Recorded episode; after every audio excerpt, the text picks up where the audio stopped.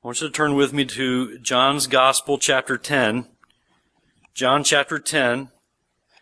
And we return to our study here this morning, and we pick up in verse 31 in John chapter 10. And I want you to follow along in your copy of God's Word as I read from mine. John 10 and verse 31 to the end of the chapter.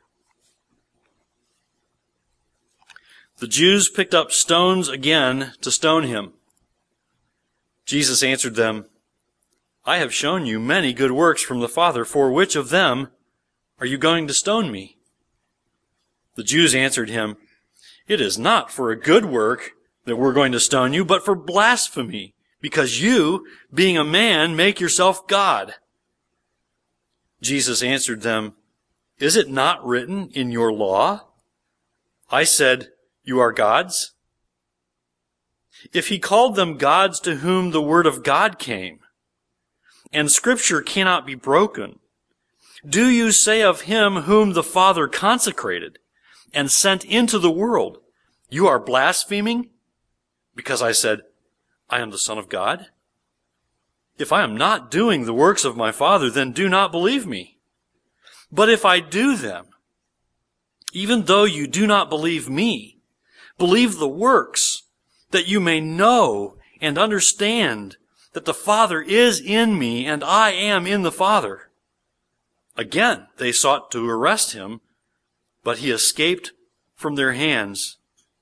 He went away again across the Jordan to the place where John had been baptizing at first, and there he remained. And many came to him, and they said, John did no sign, but everything that John said about this man was true and many believed in him there.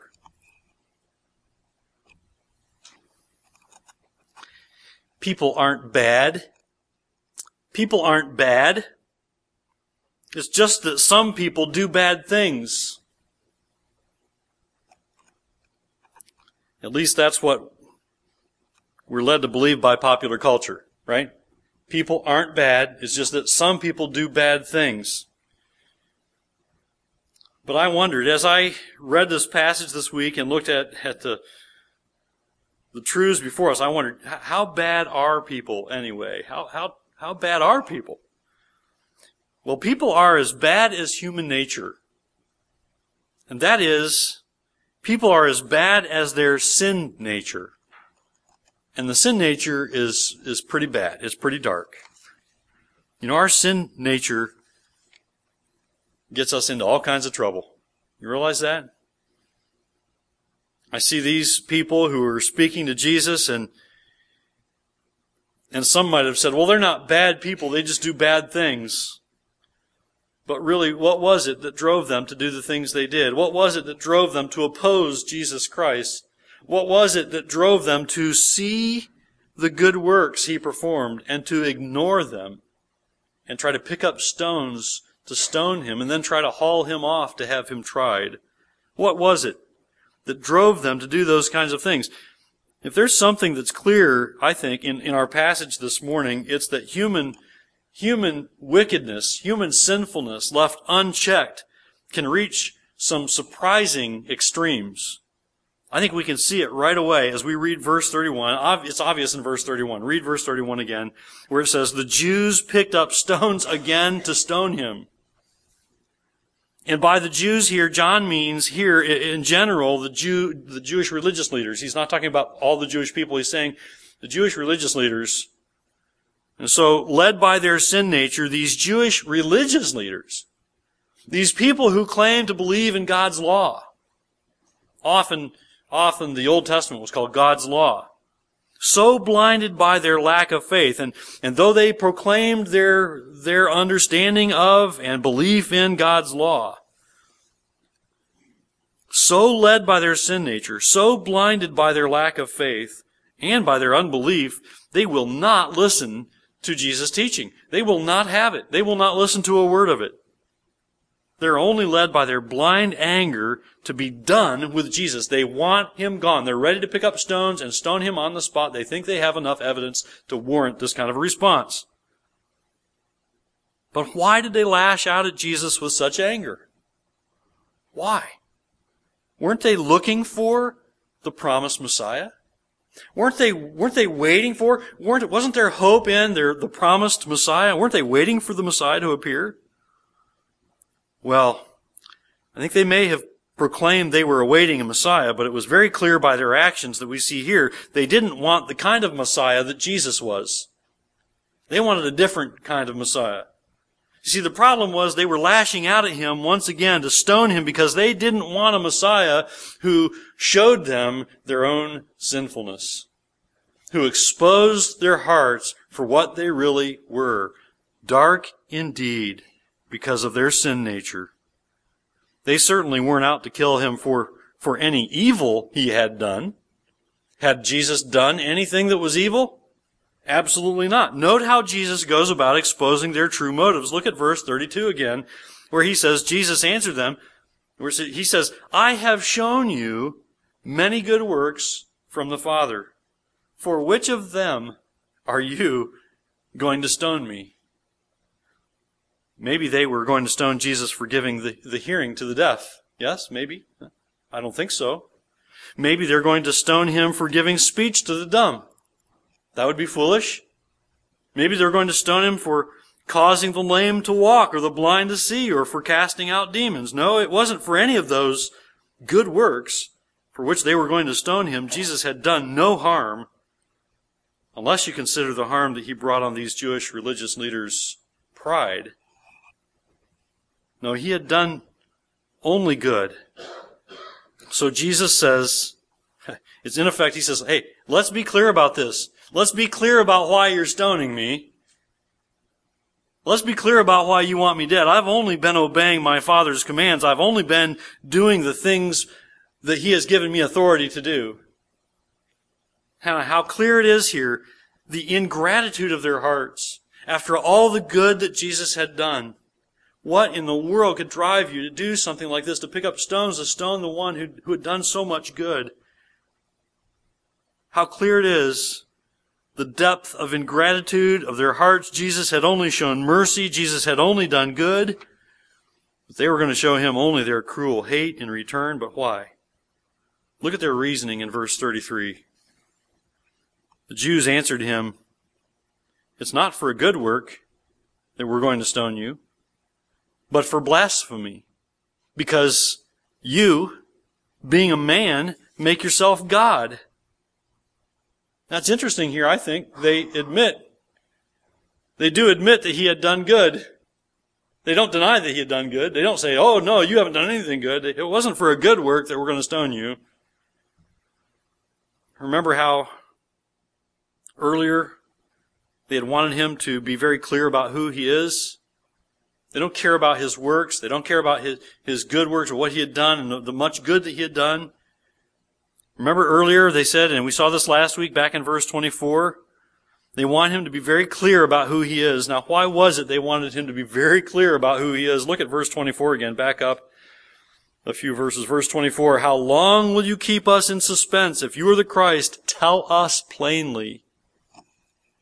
Do you think they really wanted to know? Do you think, do you think they were inquiring minds?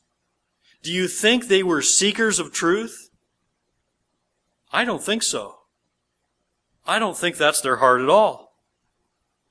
They weren't seeking, they weren't looking, hoping to know the truth. In fact, they're only looking for something very clear cut for which they could pick up stones to stone him for.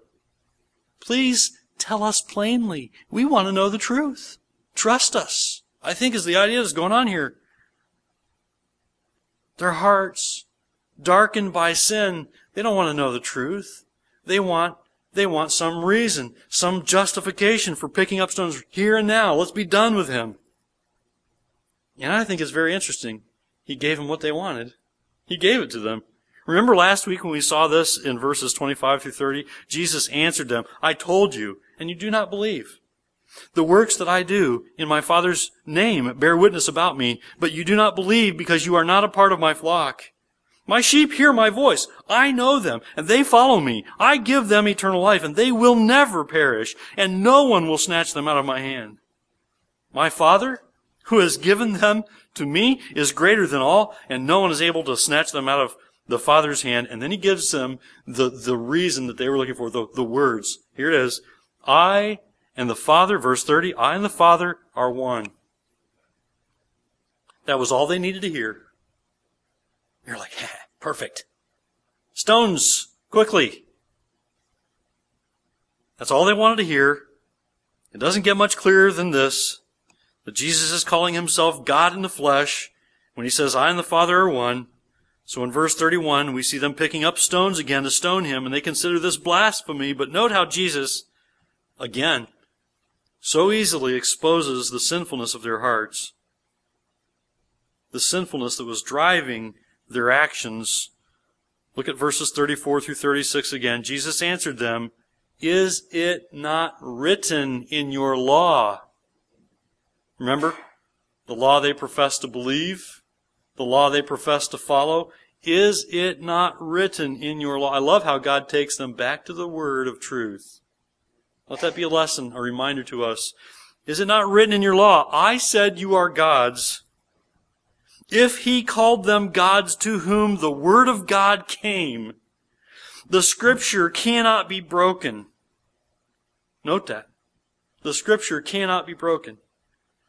Do you say of him whom the Father consecrated and sent into the world, you are blaspheming because I said, I am the Son of God. I want you to note how in verse 34 Jesus goes back to the Word, how important that is for us to remember. Jesus himself, God in human flesh, where did, where did Jesus go when confronted with lies? Where did Jesus go? He always goes back to the Word, right? We remember the temptation of Christ in the desert by Satan. Where did he go when tempted by Satan? He went back to the Word of truth. Listen, if Jesus goes back to the Word, we had better waste no time going back to the Word, right? He goes back to the Word, back to the Scriptures, and that's very important here. Jesus went back to the Word, and so should we. Whatever we face, listen, whatever you face this week, I think God speaks about it in His Word. He may not have a specific, you know, drop the Bible open, point a finger. You might want to be careful about that, okay? There are people who went out and hanged themselves in the Bible, right? You don't want to land on that passage. But what I'm suggesting is that God's Word addresses the life situations you're going to face this week. And if Jesus went to the Word in this situation and in many others, we do ourselves a great disservice to not go to the Word regularly and often and always. Whatever we face, we ought always go back to God's Word. So think about with me, what is Jesus alluding to here? The quote in verse 34 is actually a reference from Psalm 82. Verse 34, Is it not written in your law, I said you are gods? I was reading A.W. Pink uh, this week, and he says this, I think it's interesting. He says, The magistrates of Israel were so called, gods, little g, gods, were so called because of their authority and power. And as representing the divine majesty in government, Another commentator says of the passage Jesus alludes to from Psalm 82, the psalm was understood in rabbinic circles as an attack on unjust judges who, though they have been given the title gods, little g gods, because of their quasi-divine function of exercising judgment, are just as mortal as other men. So what's the argument here in this passage that we're talking about here in verse 34? This commentator says, what's the argument here?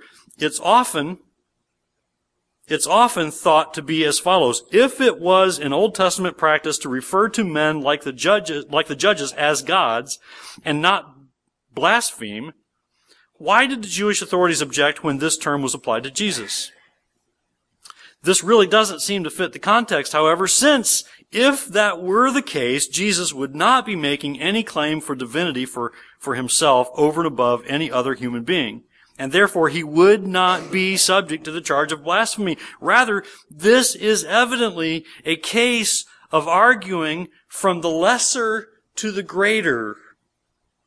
A common form of rabbinic argument.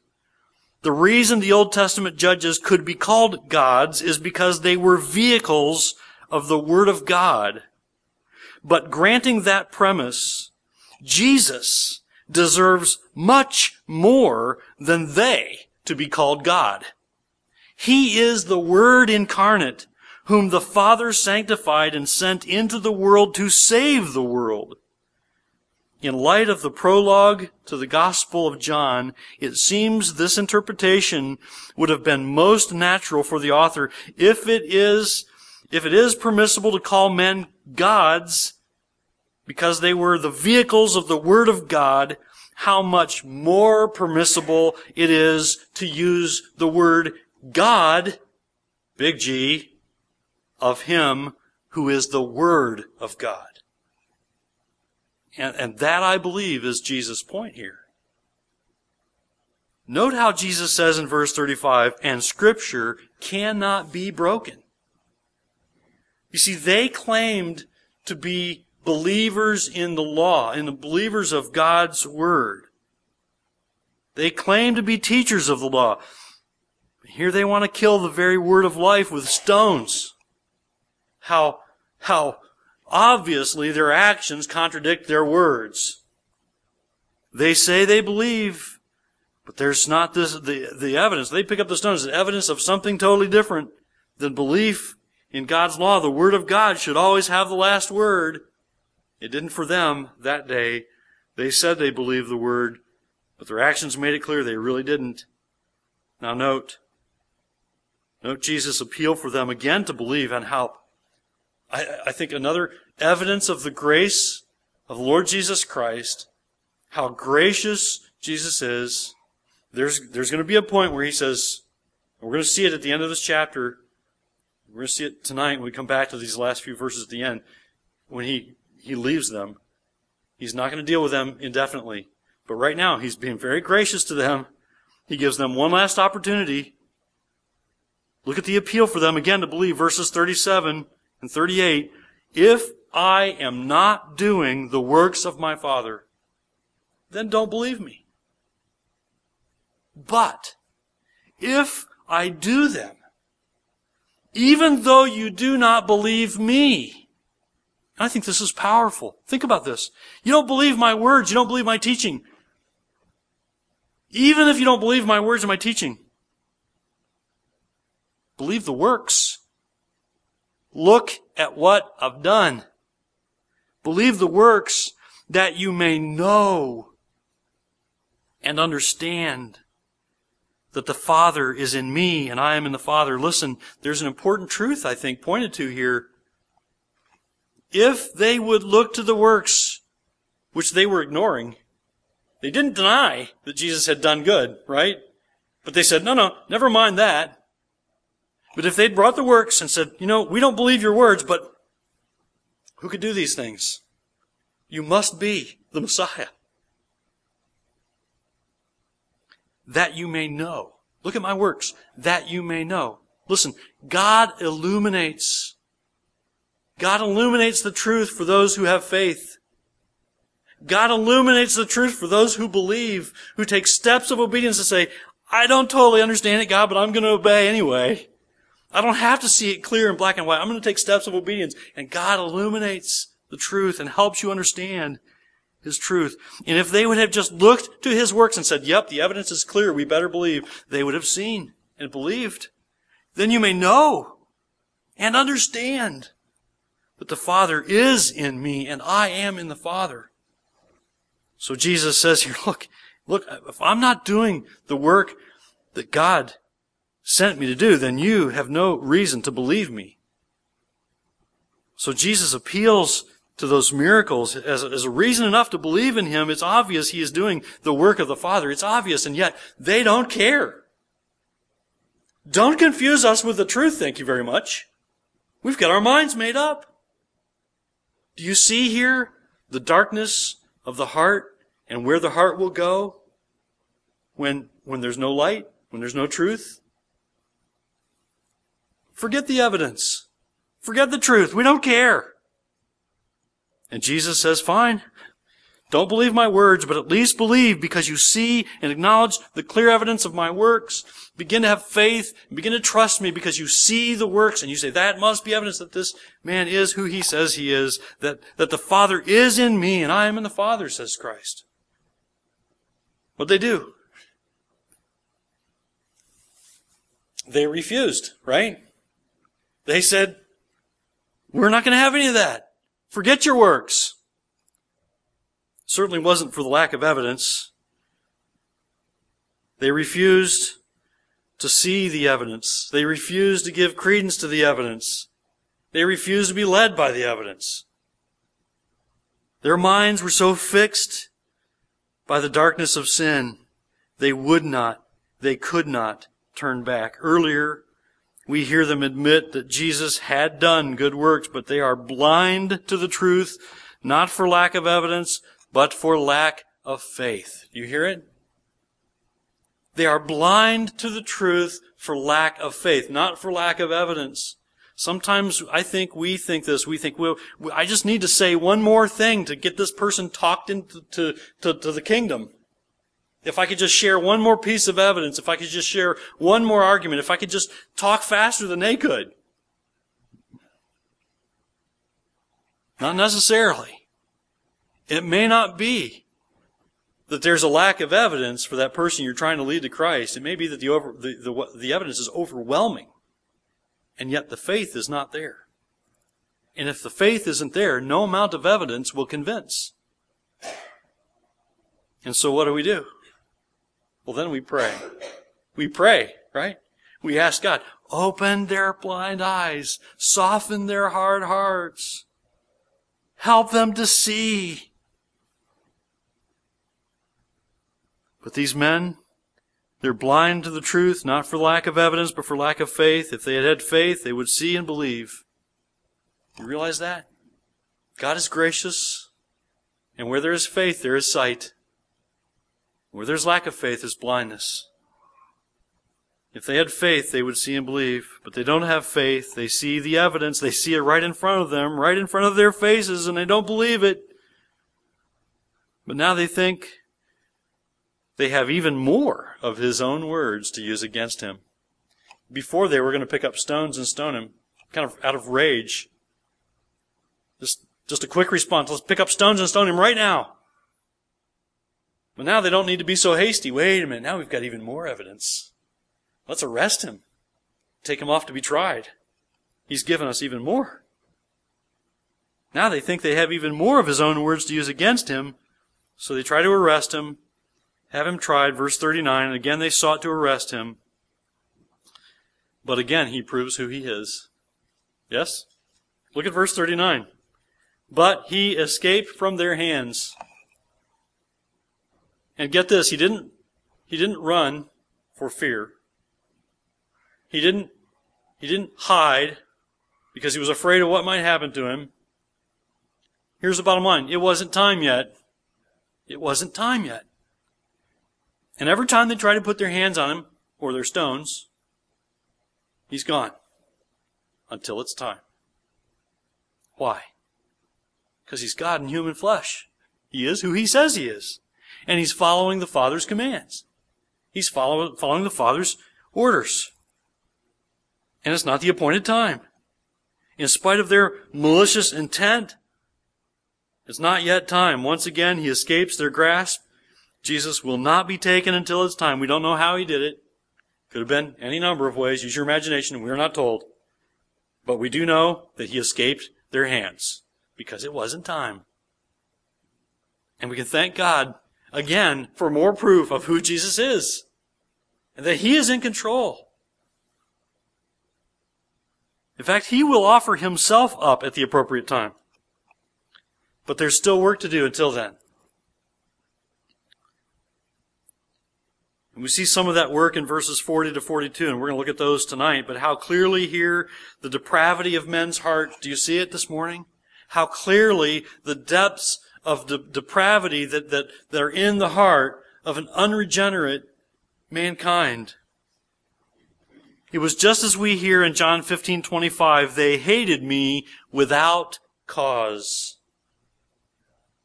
Uh, one commentator I read, quoting someone else, I think, said that, that this other commentator had said that if they could get their hands on God, they'd kill him. They hated me without cause, blinded by their sin. And that's the sinfulness of the unconverted heart. That's the heart controlled by sin. It's blind, it's rebellious, it's obstinate, even murderous. It hates without cause.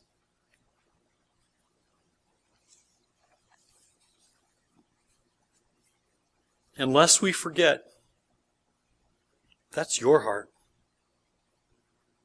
That's mine. Without Christ. You realize that? That was a dirty trick, wasn't it? Those were a bunch of bad guys. But you realize? The stones would have been in our hands that day. With as, with as dark a heart as they had. Untouched by the light of truth. Says Jeremiah 17:9, the heart is deceitful above all things and desperately sick. Who can understand it? You and I can't. But the point is, He can. Jesus, there is one, there is one who overcomes our evil, dark, sin sick hearts. Praise God. Amen? There is one. He is Jesus. He calls to you from His Word today. Do you hear Him? Believer, do you hear Him calling to you from His Word, saying, I'm your only hope. Keep your, keep your hope in me. Keep your trust in me. Come back to my Word. Come back to my truth. Depend on my Spirit. Maybe you have never trusted in Christ, maybe you're an unbeliever today and you, and you hear these truths and you hear God calling to you from His Word today. Do you hear Him? You must only believe in Him. Believe in Christ. When you believe in Christ, you're going to want to repent of your sin and tell Him you're, you, you've got that black heart. You want to be done with that. Repent of your sin and believe in Jesus Christ. Because those who have faith in Him, He cleanses. Right? He cleanses. He makes new. He makes clean. He gives a new heart. He changes. He gives life to our sin sick souls. Jesus gives sight to our spiritually blind eyes. Jesus saves from the punishment for our sin. Praise God.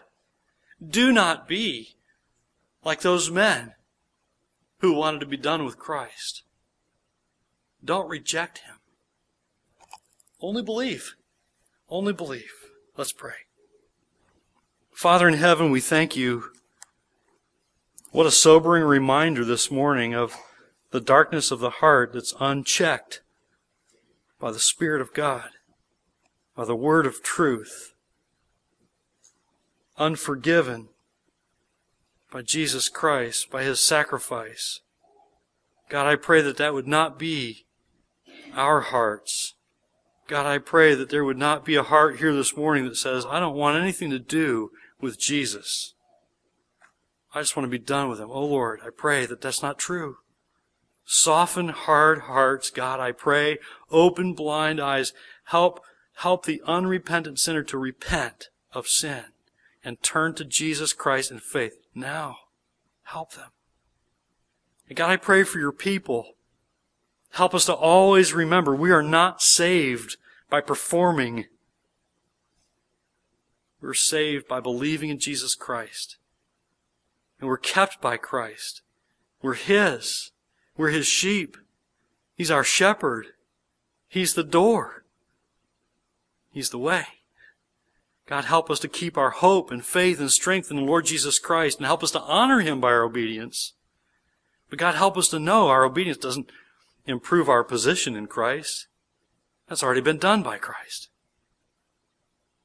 God, help us to honor and glorify Christ with our lives, with our attitude, with the way we conduct ourselves in business and work, in our family life, in our neighborhoods, in our schools. God, help us to honor the Son as followers of Christ. And those who don't know you, Lord, I pray, draw them to yourself. Tear down the barriers. Open their eyes to see the truth, their ears to hear the truth, and help them believe in Jesus. For it's in Jesus' name we pray. Amen.